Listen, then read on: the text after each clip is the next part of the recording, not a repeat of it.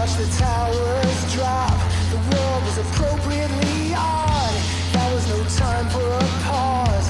We were now brothers in arms. We do not believe that we have been deceived. Coming up on Verse Chorus Verse, episodes like this are the culmination of uh, where we are and why we're doing what we do. Really excited about this one.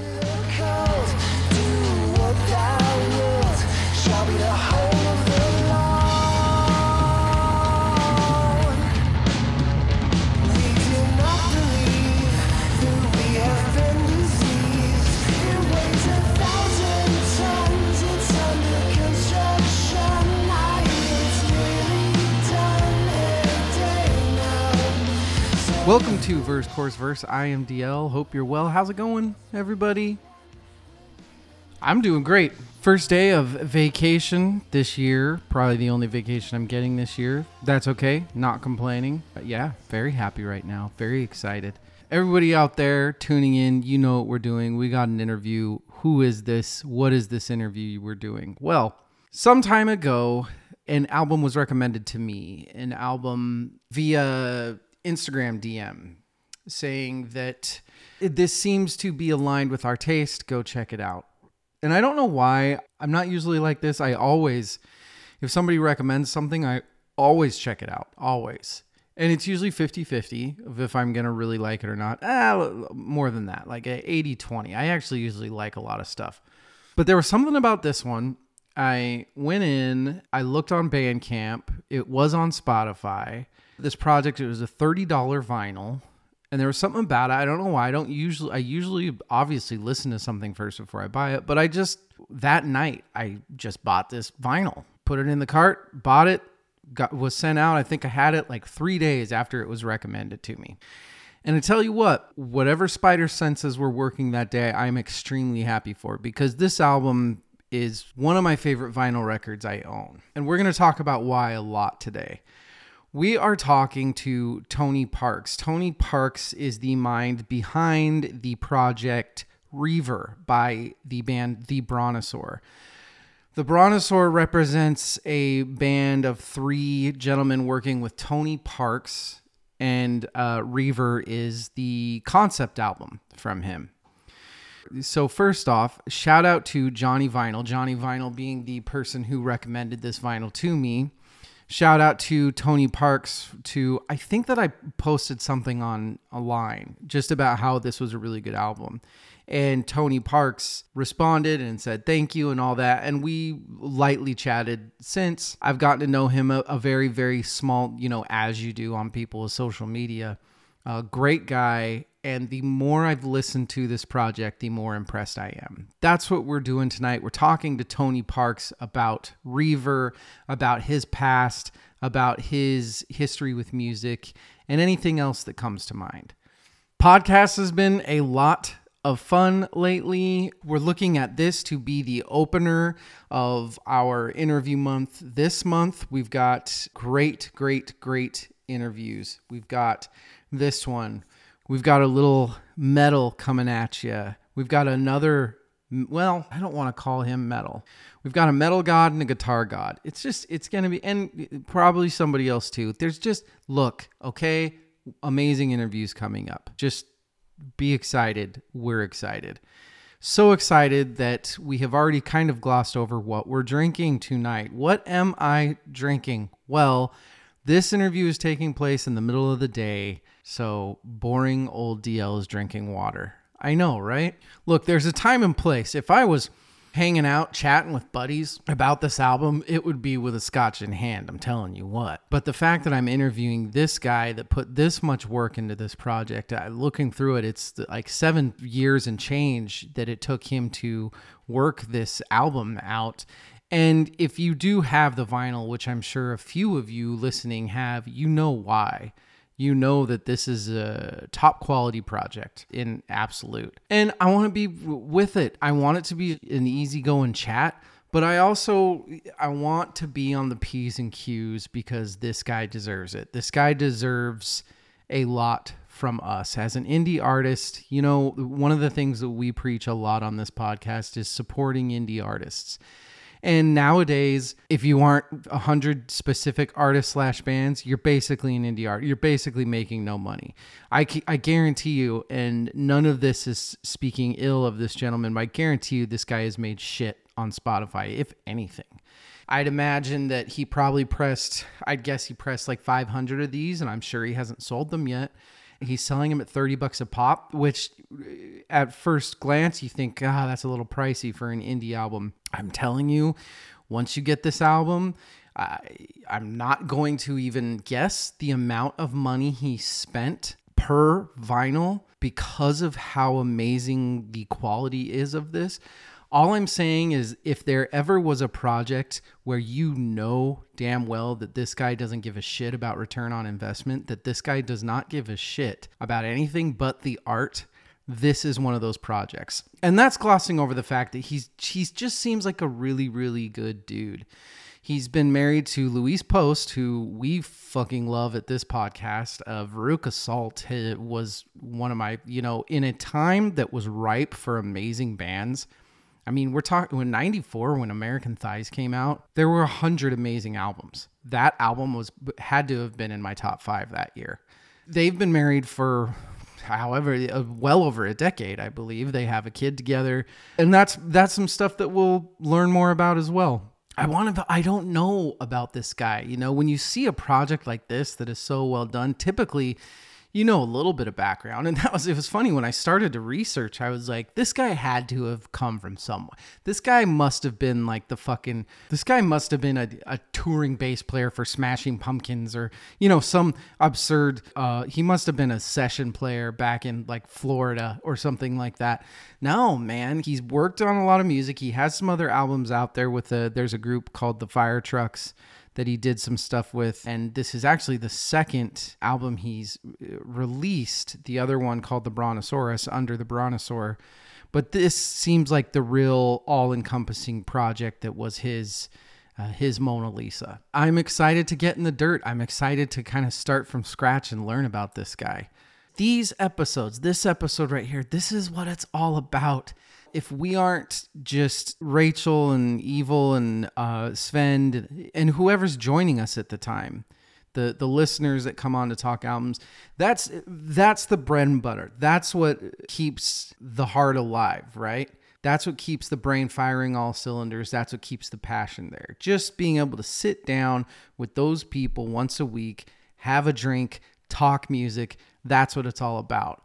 But then when you get an independent artist like this that has done something so impressive and that is so obviously the opposite of a we got to get in the studio and record for the label. You know, we just talked a lot about the Strokes and they're one of my favorite bands of all time, but there's always going to be a little bit of fuck them in your head because a lot of those bands have such a hard time with, oh, I got to get in the studio and I got to record this. Hey, fuck you, man. What about these people? What about these people that pour you know, however many thousands of dollars into this, knowing that they more than likely are not going to get a return. There is that small chance. And we have seen it in this project. We have seen, you know, it's very, very slowly social media starting to pick up speed. And that's the good thing about having a piece of art that's so amazing is eventually word of mouth is going to help.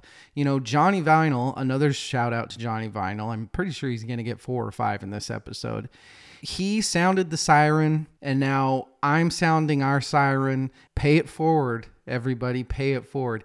Sell out these fucking vinyls. I'm telling you right now, we're going to go into detail about these, but I'm telling you, you will never be more satisfied with the purchase of a vinyl. And I, I keep talking about the product being incredible, glossing over how good the actual songs are, glossing over how well done the music is. It's not just the art, it's not just the amazing booklet that comes with it, it's not just the obvious sparing no expense in quality of the actual sleeves and the actual splatter and the 180 grams and all that. The music itself is incredible. There are songs this is one of those albums where you listen to it for a month all of a sudden you you stop at like track 7 and you're like man what is that guitar doing right there and you just can't stop listening to that song for like 4 days and then all of a sudden this other song is like oh whoa whoa whoa whoa what's he doing with his vocals there This is one of those albums. This is one of those albums that's just to grab you, it's to take you, and it's going to morph for at least a year on you. Those are the projects that get my goosebumps going. Those are the projects that, you know, as I've gotten older, it's a lot more rare to get my ass kicked by something, to turn something on and just say, fuck, yes, that is what I've been needing. Uh, this album is definitely one of those.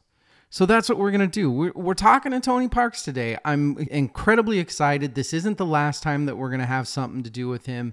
I'm not going to spoil a bunch, but I also want you all to know, as Tony Parks fans, as Brontosaur fans, as Reaver fans, that he is going to be back. He's going to be back next season. Next season, I am kicking something off where we are going to spotlight certain people in video form in every single form that we can. I'll get into more detail about that later on. I'm really, really excited for the project. I think it's going to do great things for indie artists. Uh, that's the goal, anyway. He's going to be back. But for now, let's concentrate on him. I'm ready to go, man. I've been listening to this a ton. I'm feeling lethal as fuck. Ladies and gentlemen, here comes an interview with Tony Parks. Hey, love you all. Hope you enjoy. See you on the other side.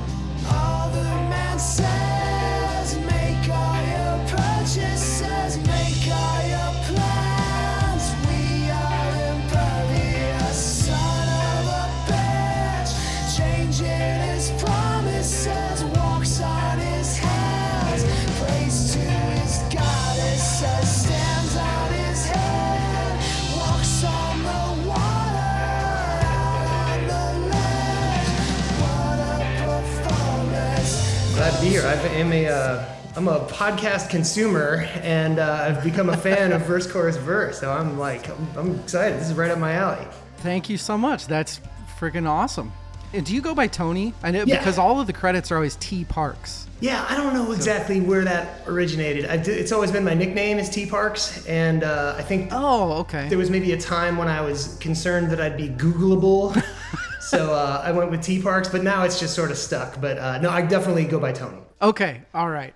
But you do. So people call you T Parks. Uh, yeah, less so as a as a full on grown up, but yeah, for sure. When I when I was a a, a young man, I was T Parks. For all you listeners, and especially people that keep track on Instagram, which I think is a pretty low percentage for us, but still, we have Tony Parks here with us who created a what I will call an all encompassing art project in 2022 called Reaver by his band, The Brontosaur.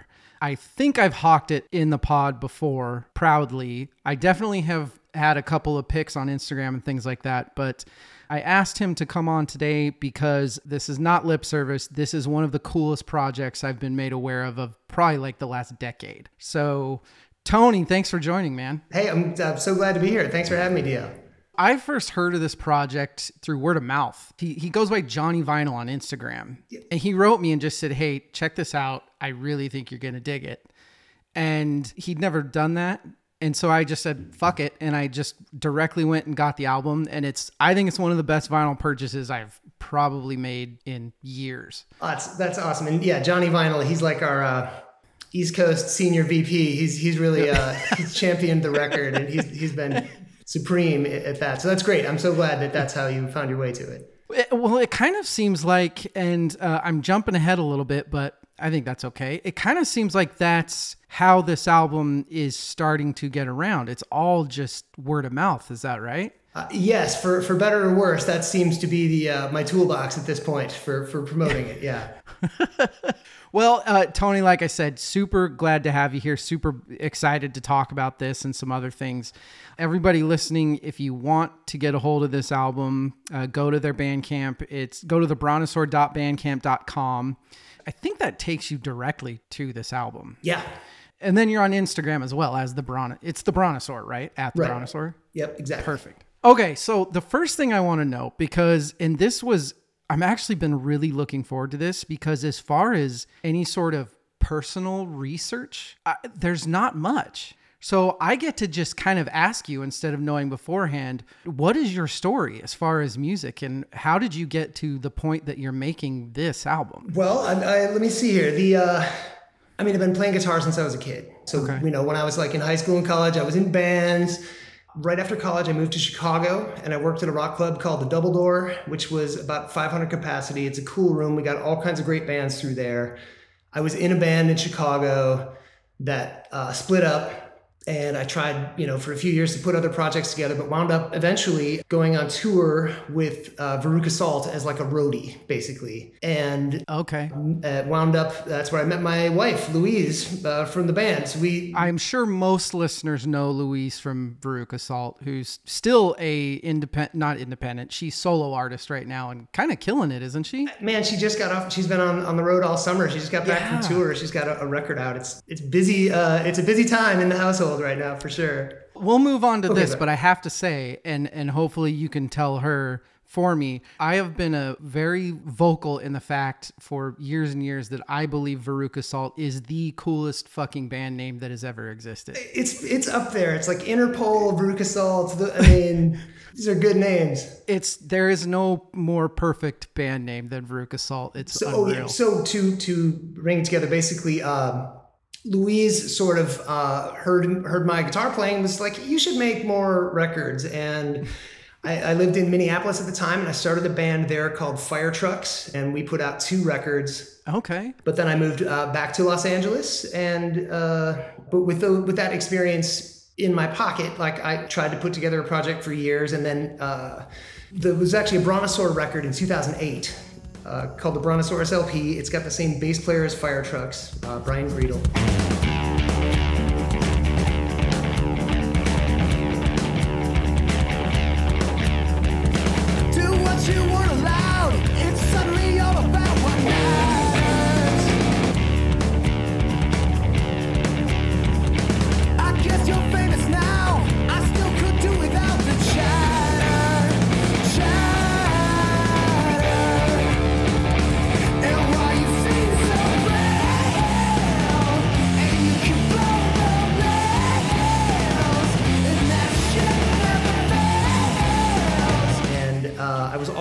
Go. I had, uh, you know, I had a record, I had energy, I was ready to roll, and then I had a pretty bad leg injury, like right after the record came out.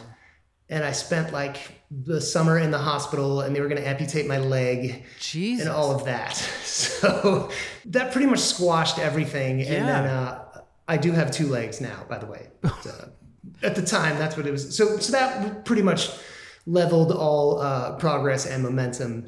That'll do it. And then I had a kid in 2010, and, and you know, so so on and so forth. But in 2014, Brian from the Brontosaur and Fire Trucks uh, came out to LA and sort of just forced me into the studio. He's like, "We let's we're just going into the studio. We're going for a week. Let's go." Okay.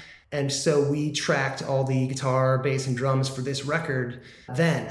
And uh, I've been sort of putting together, adding guitar and vocals since. It took me a long time I mean, how how long was this album in the works for? seven years. Jesus. Yeah. And that's not, you know, I'm not seven years every day waking up at dawn, working on Yeah. making coffee. But, but yeah, that's how long it took me to land the Marlin, basically. That's a very long time. So let's start with who was on this album. You talked about the bass player, which uh, how do you pronounce it again? Greedle. Greedle, yeah, it doesn't uh, look like it's pronounced like that, but that's, yeah. And then you have Kelly Scott on the drums, with you doing the rest of the work. Correct? Yeah, Kelly Scott, uh, uh, who's You have a Moog player too, right? Oh yeah, uh, Joseph Holiday. He's a, a good friend of mine who uh, engineered the vocals and mixed the record, and he's got his own project, uh, Snakes of Russia. He's a uh, super cool kind of wizard, and he was in the mixing process. He was nice enough to add in Moog where there were uh, where it was needed. Gotcha. so he mixed this. Yeah, yeah. He's the he, uh, he tracked all the vocals and mixed the record. I mean, the mixing in this is spectacular. So kudos to him. And then the engineers were Joseph, and I think who was the was it Dwayne Berta? Yeah, uh, Dwayne is another Minnesota guy uh, who helped us on the Fire Trucks record. He's a longtime friend of mine, uh, and he's basically a guitar whisperer. He has tons of amps, tons of different guitars, and just basically, I probably get credit for most of the cool tones that he came up with. He- so yeah, so he produced the record with me. We recorded everything at his studio, and uh, he's, he's a good friend and, and a huge asset to this record. And then did you just send it out for mastering? Joseph hooked me up with a mastering Okay. guy, fortunately. I was able to, you know, ride his contacts coattails to find a good mastering guy. Yeah, well, I'll touch more on this later, but I do want to give more credit where credit is due as far as the engineering of this album because it's old school and in all of the good ways that something would be old school. Awesome. Those are the people that are on this album. More back to kind of your before this album stuff. What about influences? Who were your influences growing up? Who did you listen to? I mean, probably if I had to just summarize with like a Mount Rushmore of rock bands, it's probably Led Zeppelin, Radiohead, and You'll Know Us by the Trail of Dead, Oh. and then Shiner slash The Life and Times. Allen Epley's bands Wow. uh, have been hugely influential. Um, but I've gone down the rabbit hole on tons of bands over the years, but it, that's just off the top of my head, probably the big four. So a couple, uh, couple big ones, then and a couple maybe you don't know these ones so well. I like right. that. I, I think maybe as a kid, I was just I was MTV kid, so I just knew about big, huge bands, and then working in a small club and seeing all these other cool, maybe under the radar bands, kind of shifted my Yeah. perspective a bit. What years were you working that club in Chicago? That was the '90s, right in the heart of it. So it was like morphine and soul coughing and Soul smashing Coughing. pumpkins and Veruca Salt. I saw the uh, the Roots there, and it absolutely blew my mind. So, but it was cool. I mean, it was a good job and a bad job, you know. Uh, but a uh, bunch of bad shows. But wow. As far as a time and place, small venue concert, I feel like Soul Coughing in the '90s in Chicago would be in like my top five. oh my god, Like yeah. I mean, I- that must have been absurd. we were just jaded club employees, and when they would show up and sound check, everyone would stop what they're doing and like peek in. Um, so seven years in the making, you have this album. Uh, once again, it's called Reaver. Like I said, to me, this album is clearly more of a full art project. Did you have that in your vision going into this, or did it just kind of start to happen?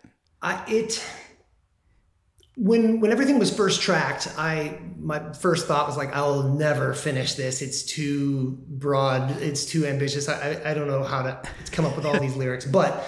Uh, Dwayne Berta actually suggested he's like, you know, I really like that a lot of these songs have the word "the" in the title. Maybe you could turn it into sort of a book, you know. And there's there's a lot of similar Oh. themes, and so that kind of stuck. I like that idea. And then I got very lucky. Joseph again hooking me up with his people uh, with uh, House of Friedman doing the artwork, and he listened to the record, he loved it, and came up with the idea and sent me all of these images. And I was like, man, I can't decide. Let's let's use all of them. Like let's let's keep it all and, and make a booklet. And so that's kind of how that occurred. The credits in the liner notes is, I think it's HOF, is the credits for the art. Yeah, House of Friedman. It's uh, Chris Friedman. House of Friedman. Okay, because I, I honestly I tried to find that and I couldn't find it. But that's one of the things, uh, and I guess we can just talk about this now. One of the things that makes this project really stand out is the art in the vinyl when you buy it. It's what is it like a thirty-four page booklet or something? It's yeah, I think it's something 36 crazy like pages that or something bonkers like that. Yeah. and every song has an attached piece of art to it that's just absolutely incredible. So, in some cases, did the art come before the music? Uh, no, the music was all done. So he Okay. He basically, I mean, he is an uh, he's an artist. He does album art. I think he's done some Afghan Whigs covers and stuff. Oh, wow. Uh, but for this project, I mean, this was a summer ago, so over a year ago now, where AI was starting to happen, and it was highly as controversial then as it is now. Yeah. Uh, and he's an artist, and he's like, "All right, don't shoot this down right away. I want to use AI." Using a lot of the lyrics from the songs and see what it burps out. And, Oh. and so I've caught some flack. People are like, you can't use AI. I'm like, I understand that, but I paid an artist who used it as a tool. So maybe maybe I'm not totally on the shit list for that. I don't know. So, are they fully AI, or did he just take liberties? Not liberties. Did he just take inspiration from what AI spit out and made these? I think, I mean, he worked them over, but I think that the, the genesis was AI, but he was inputting the uh, the code word. So hence all the dirigibles and the uh, Wow. things like that. I'll have to let one of our co-hosts on this evil is obsessed with art that comes with albums and things like that. I think he'll be super intrigued by that. I'll have to let him know. I, I don't think I've even wrapped my head around the whole AI thing yet. It's a lot.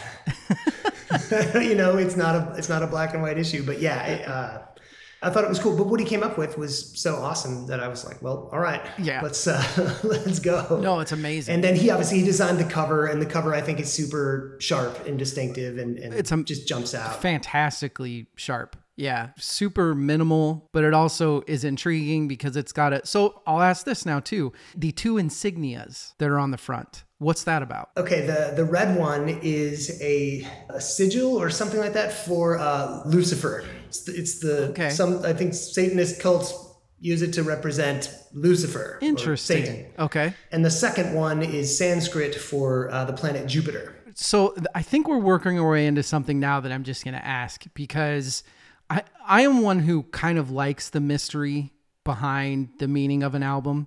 You know, everybody wants to come up with, "Oh, that's what this song means." Was this a concept album? For sure. I mean, yeah, I, I, there there are some maybe songs that don't totally tuck into the the same overall theme, but yeah, I mean, once I got rolling with it lyrically, I was like, okay, I think it's about a group of satanic billionaires who build a spaceship and move to Jupiter. Okay, all right. I was pretty close to what what I thought. that- all right. yes that's really really cool. I'm looking and i've been listening to this at, i mean i've been listening to this a lot for a while now but ton over the past couple weeks and i'm jumping around too much. First let's start off with the recording process you said was about a seven year span. Did you come in with an idea of what it would sound like or was it like a start from scratch thing for you? Uh, some of the songs had been pretty flushed out before as at least ideas, uh, but I had only intended to maybe do three songs, and then we kind of burned through three or four the first day, and I was like, Oh. shit.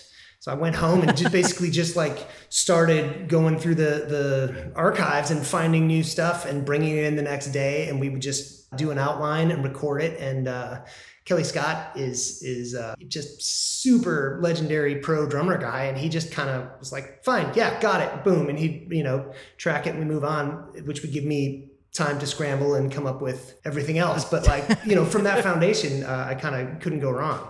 this came out when did this come out in 2022 Let's see, digitally on, in September, and then the vinyl uh, in January 2023. Were you hindered at all due to COVID or the pressing plant shutdowns or It things wasn't like supposed to that? be done till July. Like it would be a month old right now. That's when it was supposed to happen. But I got lucky, and the guys at A to Z were like, "We have an opening. Um, if you can pay the pay the balance." I'm like, "Yeah, let's go." so I snuck in. That's amazing. So potentially you could have been waiting for like another year for Yeah. this to. Yeah, it was. I think was that? Nine months or ten months it was supposed to take at the time. Are you you guys are based out of LA, right? Yes, uh, Kelly and I live in Los Angeles, and Greedle lives in Minneapolis. As a band, the Brontosaur, you probably do you play any live shows or anything like that? Not as a full electric band. It's mostly a studio project, but uh, flew out to Los Angeles in January and we played uh, an acoustic set of uh, songs from Reaver that we worked up That's awesome. for the record release. So it was it was pretty cool. It was super fun. So let's get into the album now. Let's get into these actual songs. Starts with the Buffalo Electric, which it opens a little. You kind of immediately, uh, for me, see that it's a major kind of a happy year sounding song, but you tell right away that there's something sinister in the background. As far as the the start of this concept, where were you going with like what is the Buffalo Electric? it's the name of an airship, a fictional airship. the okay. the record was actually sequenced by Louise. She heard all the songs and she decided what order they were going to go Oh, in. So, okay. So the plot isn't linear; it kind of jumps around. Gotcha. But uh, agreed. I, what I like about that song is it does start as this kind of two chord, maybe Bowie Weezery thing, and then it sort of Yeah. Transforms into a sinister, chaotic ending, and that's the beginning of the the record. So I thought it was a pretty cool way to kick things off. Yeah. No, I love it.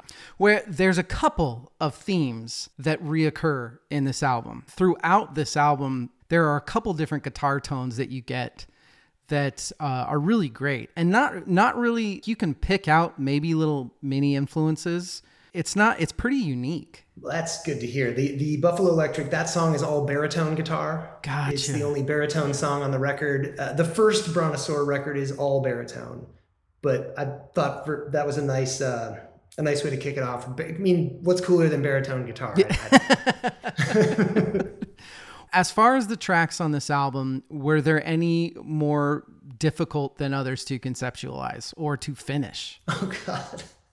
Uh, Pirate Train was gruesome. That that one nearly broke me. Uh, Interesting. the Tide was very challenging, and uh, those, those are the ones that are jumping out at me. Oh, and uh, and uh, Reaver Part One, So the the long ones. the long ones. So is that what what was it about like Pirate Train for example that was so difficult on you? it basically uh, when we first recorded it, it kind of it kind of sucked. Like the it was it was this other it was kind of like a groovy, sexy Black Rebel Motorcycle Club song that was repetitive.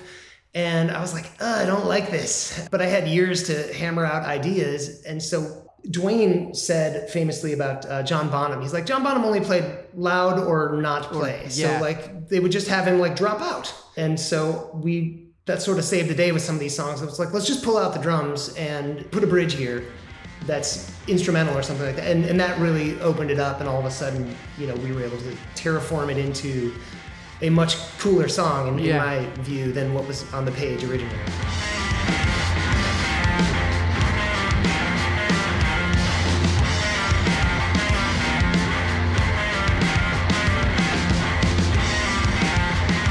Because the pirate pirate train is to me, I think that's a song that had probably the most sinister of the sound. Oh my God. Like with the the way that it starts, and it's this, it's really dark. Yeah. That one note guitar thing that's going on with your, you know, free to be lethal as fuck, or you know that sort of thing. It's pretty dark. But then it drops into these choruses that are super hooky, super catchy, and they're they're almost kind of light. Yeah, I, I, that was kind of intended to be. It was meant to be sort of abrupt. I, I liked that that it's this like just evil verse that all of a sudden opens up into a four on the floor like Rolling Stones chorus or something. Yeah, yeah, exactly. In that song, I will ask you then, what is the pirate train? What is like these people that are free to be lethal as fuck, which is a line that I just completely love. What is what's going on there? There, um, it's a thinly veiled reference to the uh, the insurrection. You know, I'm sitting at home during the pandemic watching these ding dongs attack the Capitol The and towers drop. and just all People can't see me Eric, I finished but like yeah. the last three or four songs of lyrics were all directly or loosely based on that event because it, it kind of blew my mind. it's an incredibly powerful song. I mean, the, there's a lot of powerful songs, but that that's one of the ones that when it comes on, you have to stop and pay. It's what what I like is it is as you described. It's really fucking cool. I don't know what the first derivations of it were, but none of this album sounds like you're trying to be something. I hear the comps and when people are trying to explain it to other people, they're you'll hear that I think more just because of your uh, range of note in voice, you're gonna get like the Jane's Addiction sort of comps and Which I'll take. Great. Up. yeah, no, that's fantastic. Or or like uh, Flaming Lips, sort of like I hear a lot of Yeah. like kind of Flaming Lips sort of stuff in here. I've heard that a lot. I think it's vocal timbre. I a lot of people listen to vocal timbre so much. People are like, "It sounds like Yes." I'm like, "You mean the band Yes? Like Yes, Yes, the prog rock band?" I think it's a vocal tenor thing. I, I was I was surprised. I was like, "Okay, I, I don't get yes, I don't get that from this, but hey, they're good.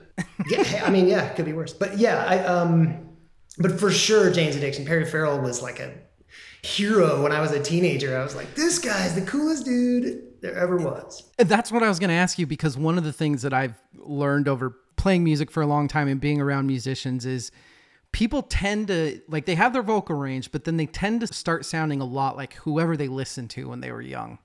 So you have like Perry Farrell, and is there anyone else that you can think of? I mean, Bob Plant all the way, Yeah. hundred percent. Since since I was a kid, like he's absolutely. But but uh, certainly when I was younger, I was like just a teenage ding dong trying to sound exactly like someone or other. But yeah, over the years, I'm I'm I'm not sitting there trying to necessarily channel a particular vocalist anymore. Although although maybe with guitar, I, there's definitely some like overtly Jimmy Page stuff that I, is meant to be like a tip of the hat. So as far as your vocals then in the album, your voice has this kind of I don't want to say timid, but it has this kind of it does have that rasp, but it doesn't sound like you're trying to have that rasp and it it can be either timid. Are these all things that are just your just natural voice or were you pretty pointed as far as what you were trying to do on this album. I'm not super intentional about like trying to make it sound wobbly or whatever. Like I'm, I'm just basically trying to hang on for dear life. But I this is the first record I've ever recorded the vocals as a non-smoker. You know, like I quit smoking, and so I feel like my voice is a lot stronger. And I uh, take before the studio, I take a week off of caffeine and alcohol, and I do my vocal exercises, and I'd hydrate and get sleep. So like I really like tried to show up prepared to try to hit these notes and um, you know so i'm mostly happy with it That's great though. And Yeah. and staying with your vocals, there are songs like uh, I'll I'll go to the Lady Astronaut, the Matter of the Lady Astronaut. oh yeah Did you do all the vocals on this, backing and everything? yeah i did all of them on this record yeah because the not just the vocals but also the engineering of the vocals is there's a couple songs where it's incredible and that would be one song that i'd say for you know matter the lady astronaut it's one of the many examples where the harmonizing vocals are absurdly well done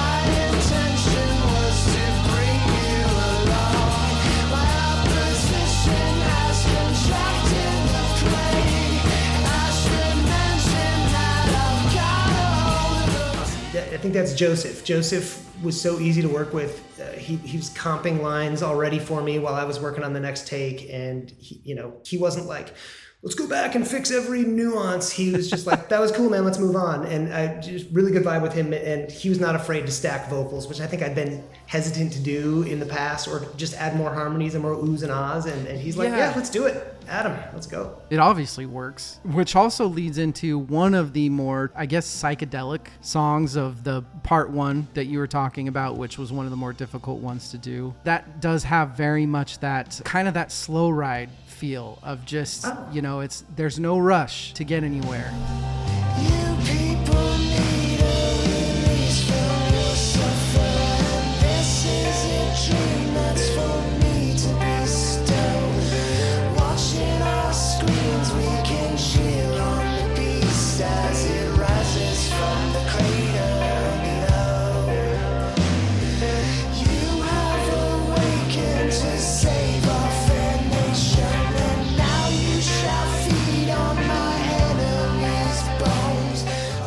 love Reaver Part One. It's one of my favorites. It, I- it's one of the ones that wound up how I hoped, and uh, I was I was really happy with the vocals.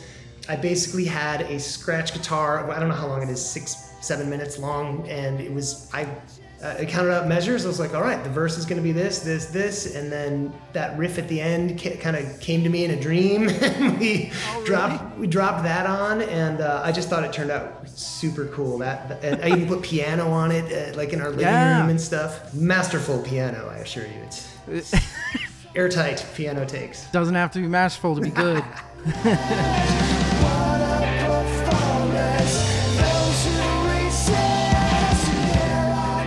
But yeah, I, I love that song. I love the uh, way it ends. That that riff at the end. I I'm just like, I could listen to this on loop for for two days and just leave it in headphones and walk around. Absolutely. And I also agree that with the ending, the thing about this song, the part one, uh, how do you pronounce it? Le Diable? Le Diable. It's French for the devil. Okay.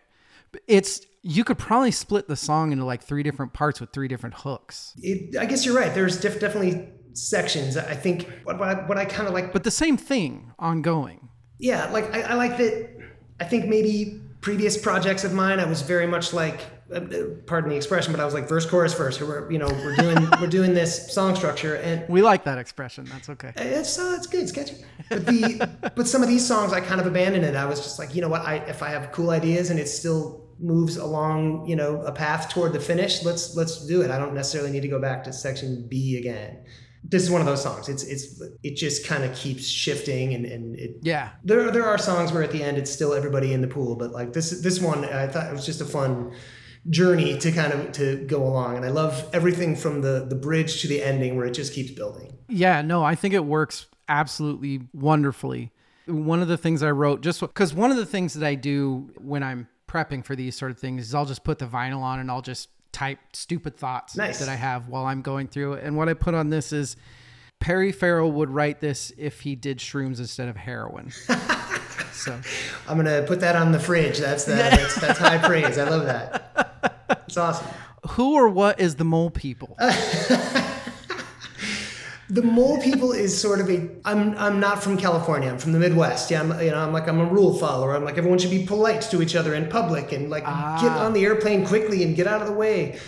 And I Don't stand up when the plane I have found in, in Southern California there are is just sort of an obliviousness uh, in public and people just standing around, you know, being inconsiderate. And I'm t- I joke that like, Ugh, this place is just full of mole people, you know, I'm like just, just oblivious.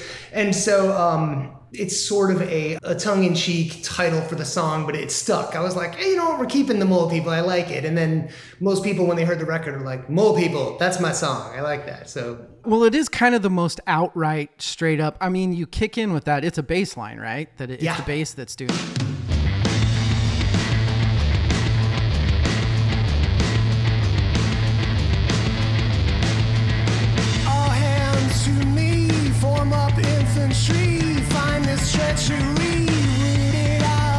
It's really straightforward, kind of kick your ass rock. If there was a song on, on this album that is like that, Yeah, you know the, what I the mean? chorus is, is enormous and it's it's a it's a rocker. We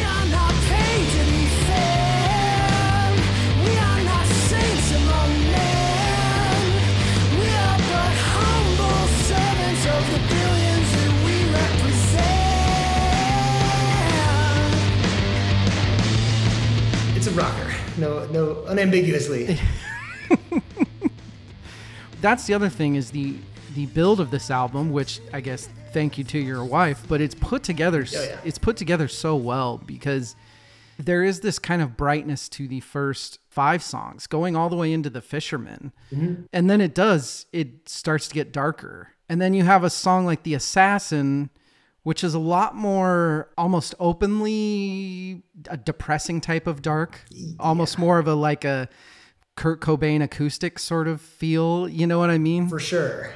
Tell us about the assassin a little bit. The assassin is uh it's meant to take place from the perspective of the villain.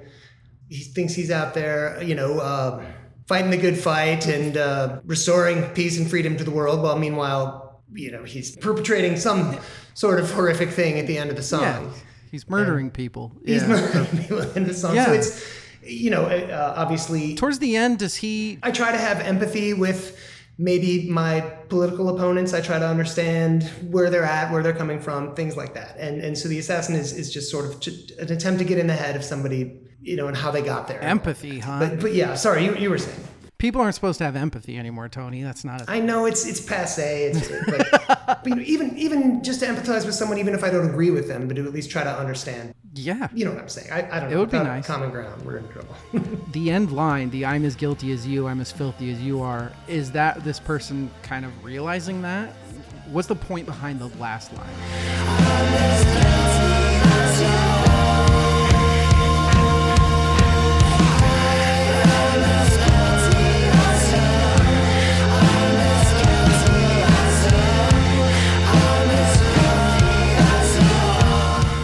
That's Louise's lyric. She was listening to the song. Uh, like it was the song was done, and Louise was like walking by. She's like, "Wait, hold on, rewind that," and she came in, just like laid that out.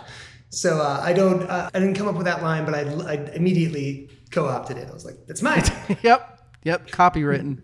The uh the part two of the the yeah. Reaver part 2 So that has a lot of the same basic themes as the first one. Was that just kind of a continuation? Was there still parts of the first one that you're like, there's there's more to this song? we actually did two takes of it. It was just sort of a loose like jam in the studio. Um, one was short, one was long. And Brian laid down different bass lines for each of them. And I was like, hold on, I'm going to turn this into two songs. And I tried to take different, I mean, they're obviously linked, but it's not uh, exactly a reprise or reprise. It's, it's like, Yeah. it's its own thing. And it's kind of got a nice feel to it. And it's kind of a different theme. It's so, so yeah, I basically was just like, I fell in love with both versions, and I was like, I'm I'm turning both into songs. Let's go.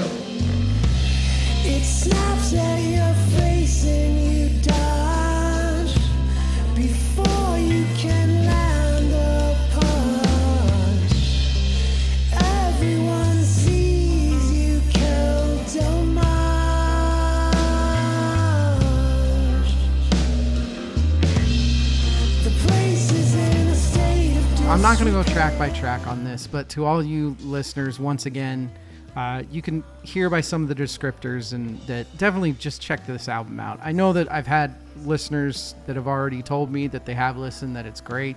I can't recommend it enough. I want to get more now to the independent artist plight a little bit. You had said yourself that it's basically Instagram and Bandcamp. But you also, it sounds like you've been in the industry for long enough to remember a time where you could be a band like a like Veruca Salt and you could actually tour and make some money.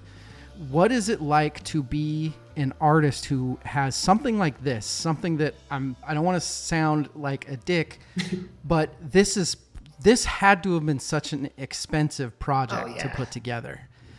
I, had a conversation with a fellow vinyl lover, and I was we were like, this guy must have lost his fucking ass on this project, and that's that's a testament to how amazing a quality it is in the anywhere everywhere from the actual splatter 180 gram vinyl to the booklet to the actual just the cover. Like it must have been crazy. How hard is it to come out with something like this these days? It's I mean, with the band Fire Trucks, I was going for it. I was trying to get on the radio. I was self promoting. I was out there. We were touring. We did the thing. And uh, I, I left that kind of disillusioned.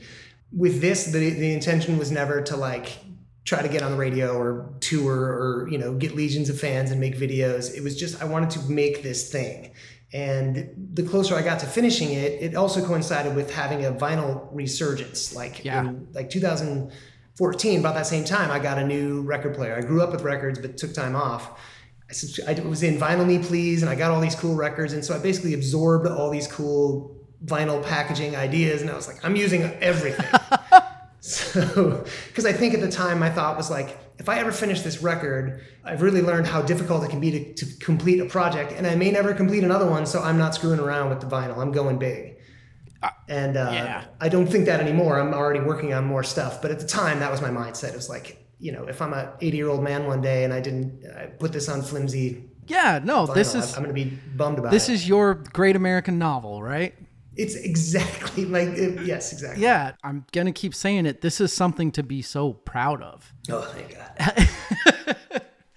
As far as that, I try to ask this to most of the people I interview, and I'll ask it to you now. But besides just buying the vinyl, is there anything else that just some listener wants to do something, support the indie artist?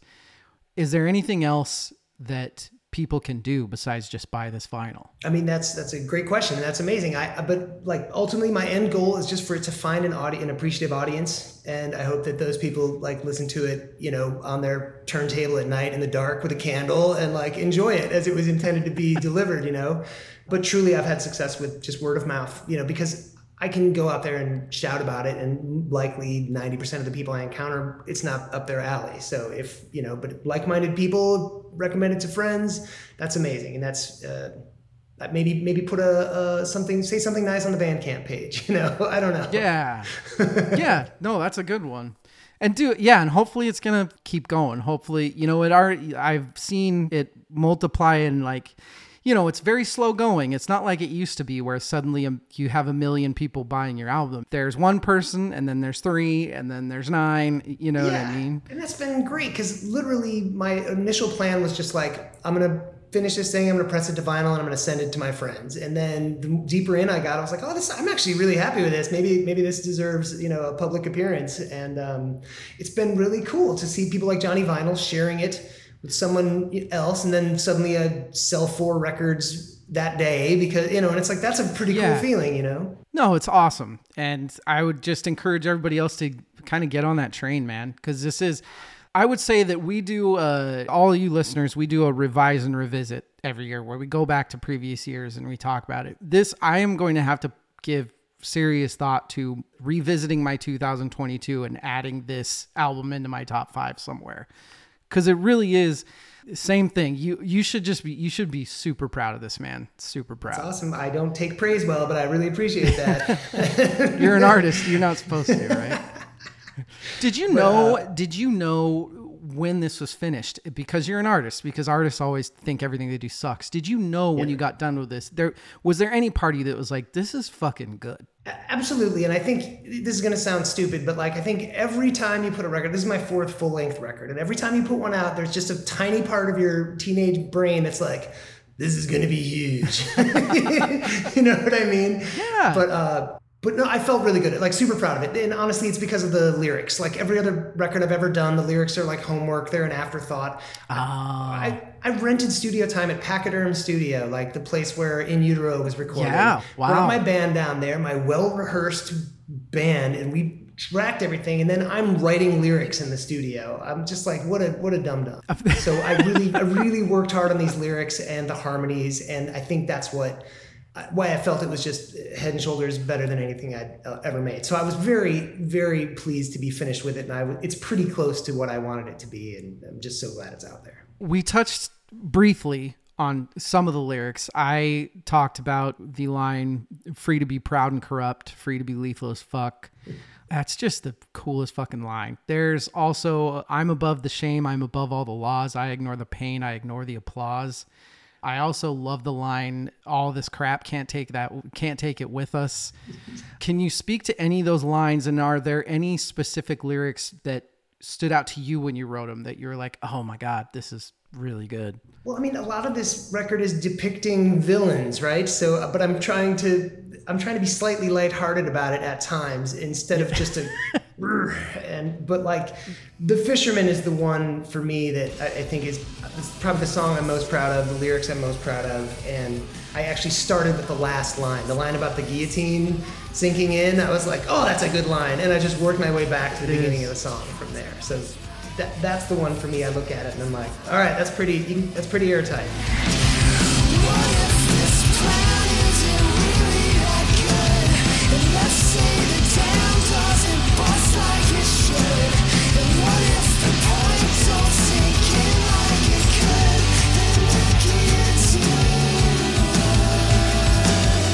Whole last stanza of the fisherman that starts out with the what it like what if the idea isn't that good or something like Yes. that what if the Oh, no, I turned it on. what if this plan isn't that good that's even that line right there is just a great That- I mean, it was it was right after the insurrection. I'm watching that on TV, just going, man, heads had better roll after this. This is bonkers. Did you see the the the one that was there was a couple uh, just standing there talking to the cameras and like they were like they maced us. Can you believe it? I'm like. You broke into the Capitol and they maced you, and you're surprised. yeah Where- who are we? you're we? kind of fucking yeah you're kind of lucky So, so yeah, so that was the whole thing. Like, you know, let's the the ending is about uh, you know uh, an attempted uh, coup or something like that in our fictional universe. Well, which this last stanza can speak to how many of those people in court a year later were t- saying how they were so wrong and they were led astray by whoever and whatever and that sort of thing. Yeah. You said that you are working on more stuff right now. Yes, um, I've got a, um, a companion to Reaver. It's just an EP. It's basically tracked. Although Louise just told me she wants to go back into the studio for one day and like experiment and add and try stuff out. And I'm like, okay, we'll do one more day. But I, I'm eager to get it out. I've, I've got an EP that is a it's an acoustic companion to Reaver.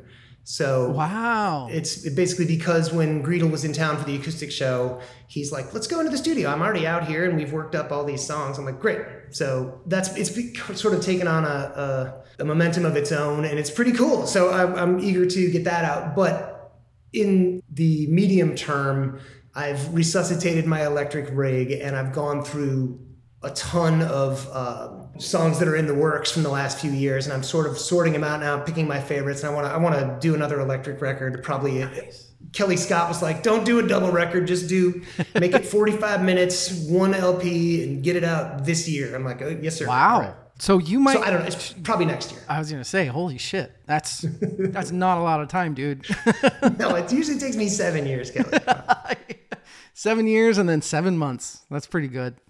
Uh, you said you're working on it with Louise. Is she going to be a part of that acoustic portion? Yeah, I hope so. She's already got vocals on one of them, and um, I'm just I'm incredibly fortunate to have uh, her in my household. When I when I reached, you know, I'm like, I don't know how to finish this, or what do you what would you do here, or how's this mix sound? Like I have a legendary like pro in the house to to help if it gets uh, sticky. So she's she uh, has sort of put her arm around this project. I think she I'm hoping to to get her pretty involved with it. Well, I got to say, we we kind of had a big, huge discussion very recently about what our season four is going to be about, and a large portion of season four.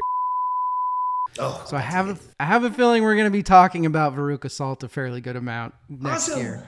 They were like the biggest band in the world at that moment, and they played Double Door on New Year's Eve. And I was like working it as a Oh, really? back. I was just like, "What is happening?" That was pretty cool. That was a, that was a big night. Yeah, and I, you Fantastic know stuff. the macho Chicago rock scene poo pooed them because they didn't pay their dues or whatever. But then you know if you actually sit down and listen to it, it's like, no, this is a great band. Sorry, Yeah. sorry, fellas. No, fucking fantastic. yeah.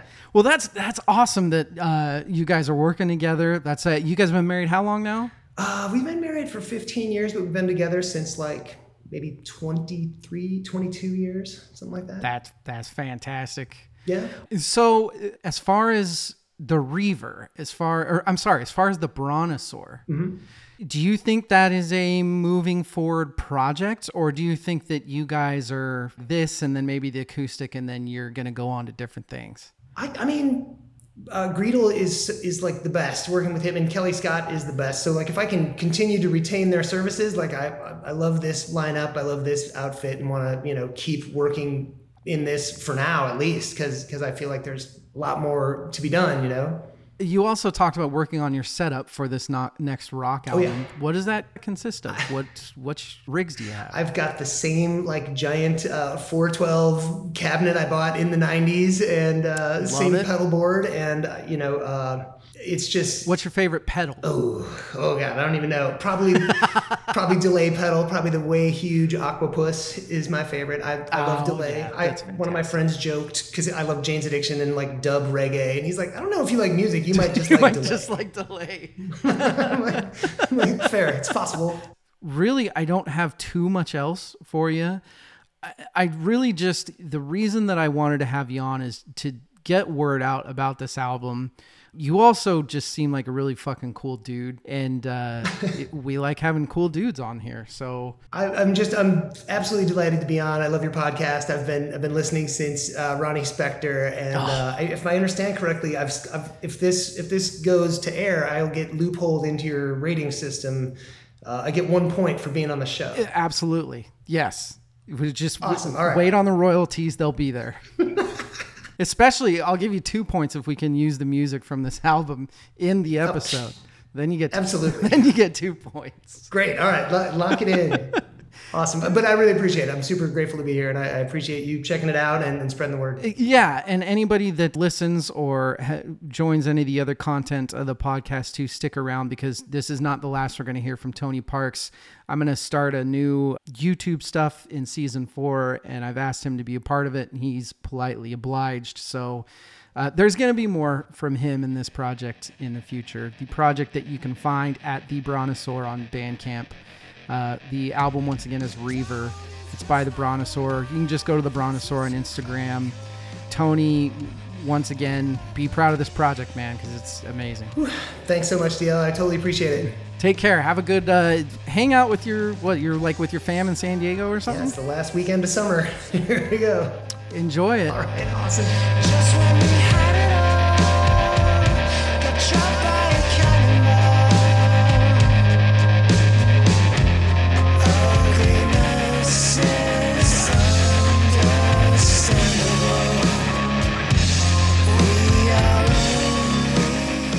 I mean, what an absolute gem, you know? That was a fantastic talk, easy breezy, cool, calm, and collected dude. Really, really down to earth sort of guy. Really, really enjoyed talking to him. Loved being able to kind of peel the veil back on some of this stuff. This is what it's all about. I love this. I love that I get to do this. I'm a lucky son of a bitch. Tony Parks, fantastic. I will keep ringing the bell of Reaver. What a fantastic fucking project. Everybody, go to Bandcamp and buy this shit. I, I'm not gonna say don't go buy the remastered 1989. Don't go buy the new Metallica. Don't go whatever. You can, that's fine. But buy this. Buy projects like this. This is where it's at. This is where the soul will be fed. And that's about as cheesy as I will ever, ever, ever get. VerseChorusVerse.com at VerseChorusVersePod. Good luck to Tony and his wife and his family. Like I said, we're going to be talking about him a lot more next year. We're probably going to be talking about his wife too. I maybe I can get them both to come on or something. That would be fucking blast. Ladies and gentlemen, we love you. We love what we do. Good night and good luck.